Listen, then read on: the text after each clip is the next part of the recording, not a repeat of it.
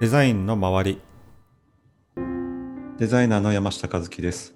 このポッドキャストでは私がデザインの仕事をしながら感じたこと思ったことデザインの周りにあるお話をお届けしていますそして僕の話をうまく噛み砕いて進行してくれているこの方もはい、アシスタントの草野です。コミュニティや企画運営をしながらデザインも携わっています。じゃあ早速、今日もリスナーさんからメッセージをいただいているのでご紹介します。お願いしまはいすと通りすがりのデザイナーさんからのメッセージです。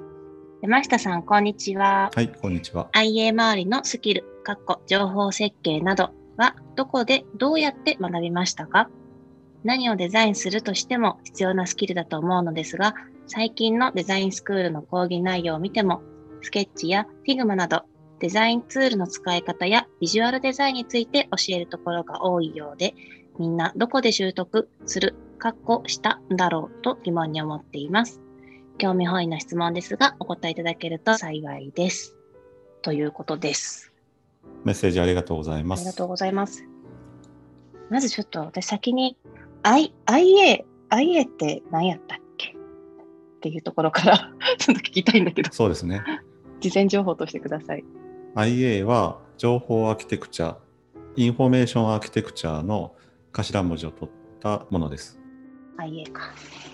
多いねんな。なんか二文字の英語系な。 AI とよく間違えられるんやけど ね。確かに。逆になっただけだからね。そうそうそえう、そうアーキテクチャ、アーキテクチャってなんだ情報アーキテクチャ。これね、あの、日本語はいろんな本見ると、日本語訳もあって、情報建築家、まあ、情報建築うん士うんっていう言い方が多くて、うんうんうんアーキテクチャって建築士っていう意味だよね。うんうんうんううん。ん、これ、またその、情報設計とか言いながら、インフォメーションデザインって言ってないところが、息やなと思ってて、ああ、確かに、確かうに。ん、ここに建築を持ち込んでくるかみたいな。そうそうそう。だから情報をどう組み立てて一つのものとして作り上げていくのかみたいなことかな。そうですね。うんうんうん。そうですね。なるほど。日本語もちょっと見てみたら、うん。設計士と建築士があって建物の建築のう方、んうんうん。でよく見るとやっぱりその設計士っていうのは間取りを考える人なんですよっていうのと、うんうんで建築っていうのはさらにその周辺のことまで考えてビルをどう建てるかとかどういうコンセプトでこれを建てるのかみたいなところから取り掛かるなんか建築士の仕事っていうふうに書いてるよね。なるほど。うじゃあんちょっとこう、そのものだけじゃなくて、まあ、その周りの環環境的なことだったりとか、うん、そういうちょっと幅広く見てるような感じなのかな。そうだと思います。じゃあそんな IA 情報アーキテクチャを今回どこでどうやって学んだかっていうご質問なんですけどはい山下さんどうだったんでしょうか、まあ、正直うん、どこでこうしましたとか学校でこういう授業を受けましたっていうのはなくてうんうんやっぱり本を読むしかなかったかな今でもそうかもしれないけれども、そうなんだうん、まだまだやっぱりそのインフォメーションアーキテクチャ自体がうんすごく歴史の浅いもので、えっと、97年ぐらい1997年ぐらいからうーん言葉として出てきたものだからうんうん体系立てられた勉強するっていうようなものでもない気がする。なるほどねうん、ってなると本とかを読んで僕は学んできましたっていうことなのかなそうなるよねやっぱり。ちなみになんか本はこの本が良かったよとかそういうのはあったりするのえっ、と、おすすめしている本は、とりあえずこう、ニュアンスだけでもつかみたいっていう方におすすめしているのが、今日から始める情報設計っていう本があります。今日から始める情報設計うん、でもなんとなくとっつきやすそうな雰囲気の本ねそうですね。すぐ読めると思います。で、もう一つが、これは有名かもしれないけれども、オライリーが出している、その名も情報アーキテクチャっていう本があります。そのまんまや。 そうやねまんま。 うん、あの僕らのデザイナー界隈では白熊本って言われてて白熊白熊ほどの想像する可愛いキャラクターじゃないんやけども リアルな白熊。そうそうリアルな白熊のイラストが表紙になってる本でこれは、うんうえんっとね、98年に出てから、えっとうん何回か第4版かな日本語はにになってて、もうバイブルになってる本です。うーんこれをまずおすすめすると分厚いし、ちょっととっつきにくさを感じるので、あの初めてやる人は今日から始める情報設計を読んでからっていう感じにしてます。なるほど。じゃあそっちを先に読んで、ちょっともうちょっと詳しくやりたいなと思えば、白熊本に手を出すはい、と言い良さげっていう感じだね。うんまあ、でも今日質問いただいた方はうん、多分読んでるかもしれないね。有名すぎるのああ、で。うん確かにね。しかもそんなにだから、めちゃめちゃいっぱい IA 情報アーキテクチャうん、の本とか、そういうのはあんま出てない。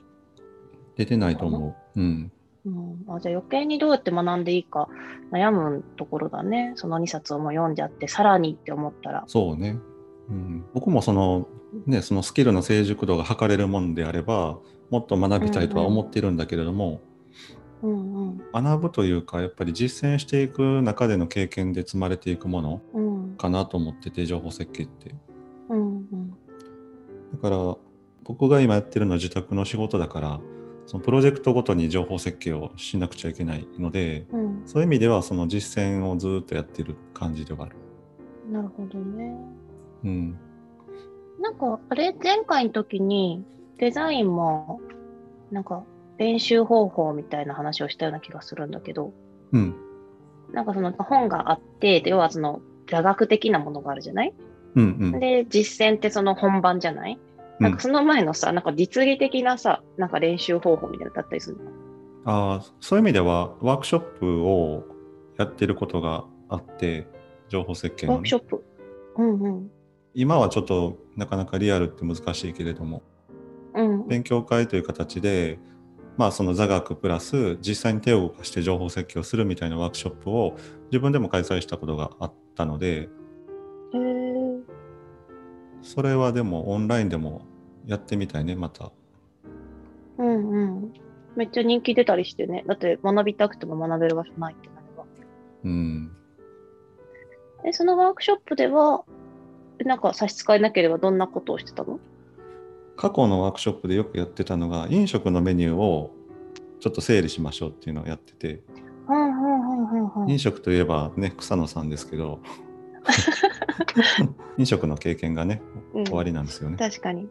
あのメニューをさ、新商品出すたびにどんどん増やしちゃうパターンあるでしょ あなんか栄養の紙がめっちゃある居酒居酒屋さんとか結構あって、ああいうのとああかるもね生徒したくなるよね。あ確かにそううやな、んだからメニュー化ってどんどんこうね追加されていくものってなれば、うん情報ってやっぱり運用していくものなのでうんその追加されてもいいような形にしとかないといけないね入れ物をなるほどだから。すごく密接に関係してるよねそこは面白い。メニューの話なんかめっちゃわかりやすいな。うんえじゃあ実際にそのワークショップの中でじゃあこのメニューがありますよねってなって、そうそうまず最初何するんですか、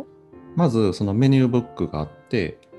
うんえっとメニューのその内容例えば焼肉だうとんカルビとか、上カルビとかあるじゃないあれを全部書き出していくの、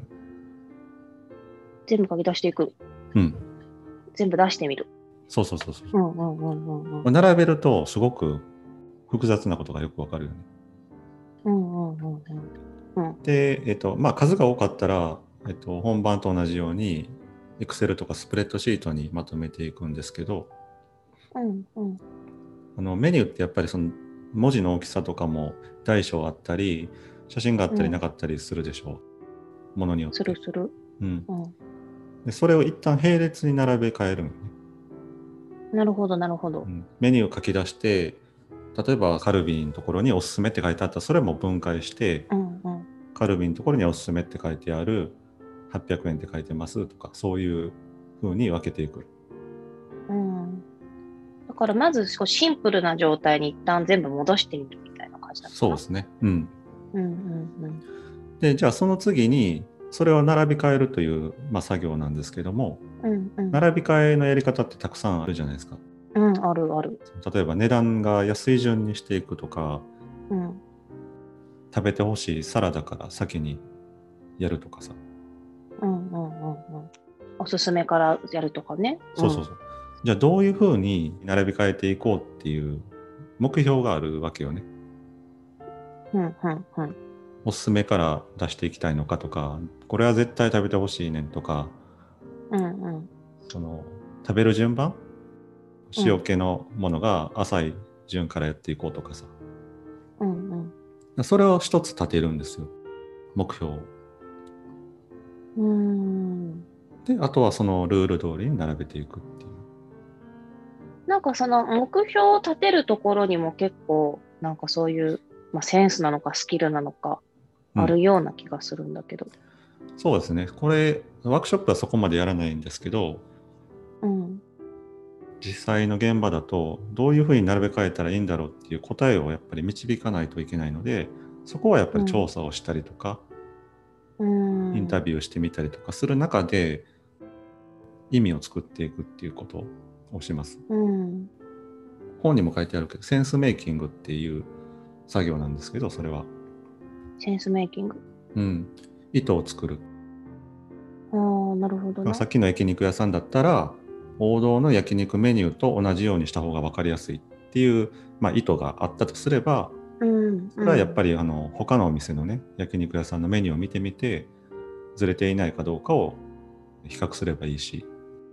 うんうんうんうんうん。だからその意図を作るってところが多分この情報アーキテクチャの中で一番こう力を発揮するところだと思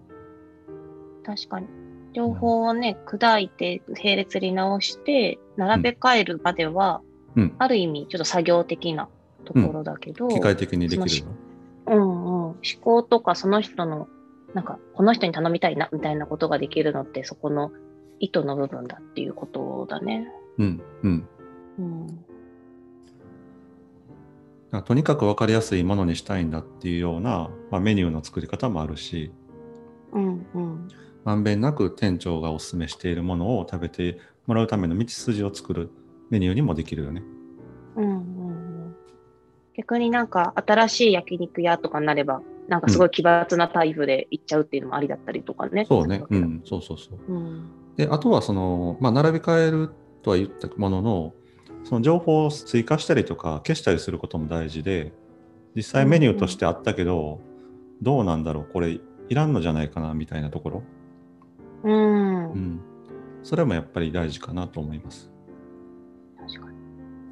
なんかメニューで考えちゃうと削っていいのみたいな気持ちになるけど、うん結構なんかき企業のサイトとか見ると、これとこれ大体一緒のこと言ってたからこっちにいらないよね、みたいな話とかって結構あったりする気うんがうするんな。うん、そうそううんでそれとあの、まあ、デザインの話を一緒にしちゃうとやっぱり成果物としていいものができないのでやっぱ情報設計するところは情報設計する段階でそれらを行った後にデザインを落としていくっていう流れにするといいと思います。うん、確かに。私一緒にやっちゃいがちなんだよね。うん、情報を設計しながらデザインしてるからおかしなことになったりして、後で全部やり直すみたいな。時間がなかったらでもそうなっちゃうよね。うんうんうん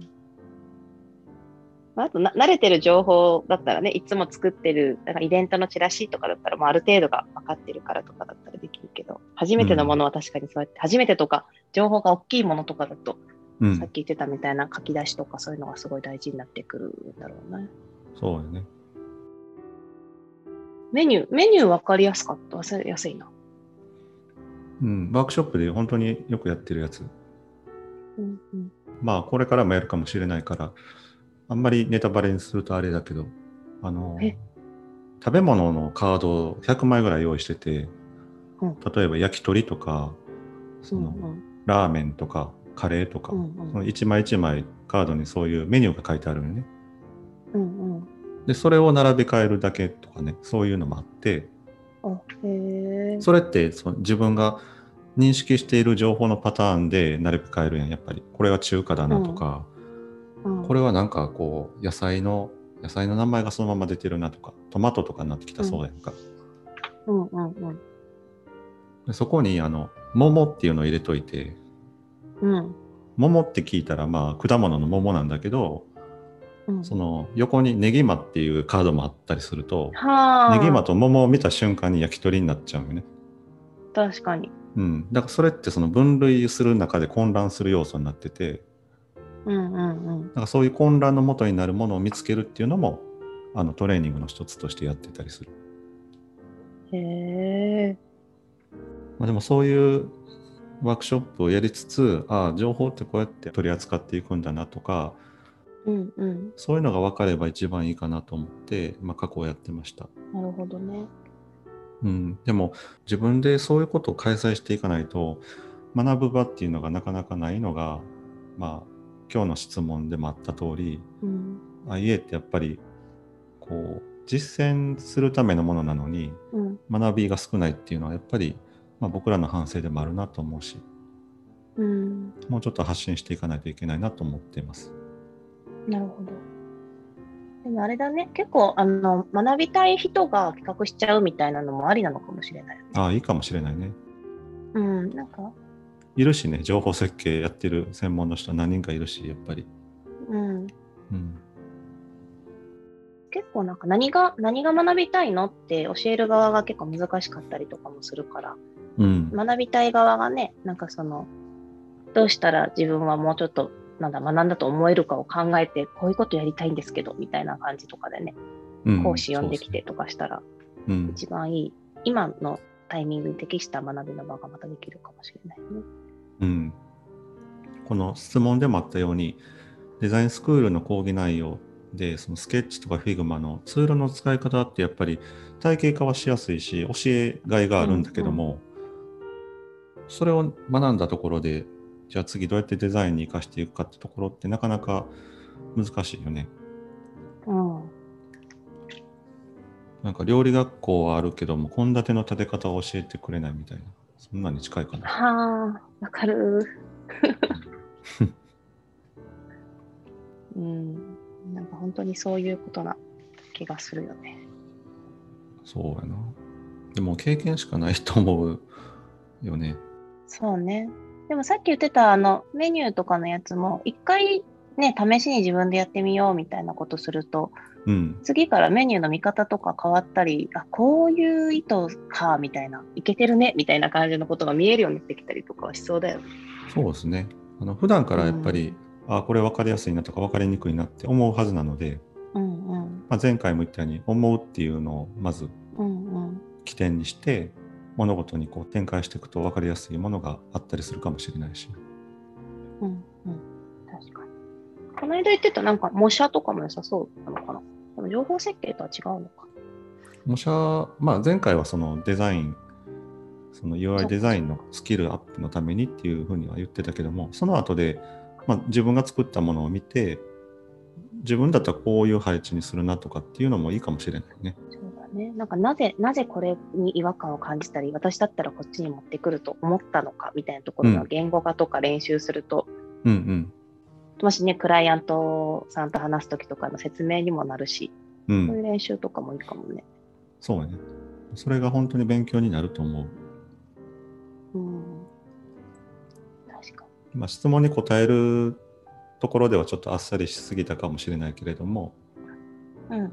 うん、本を読むだけやったらな、誰でもできるもんな。えでも今のそのメニューのやつとかうん、本人でやってみたらいいんじゃないの？そうだね。うんだから本をまあ読むことはもちろんだし、うん、なんか今言ってたワークショップとか、まあ、メニューだけじゃなくても、じゃあこれを一回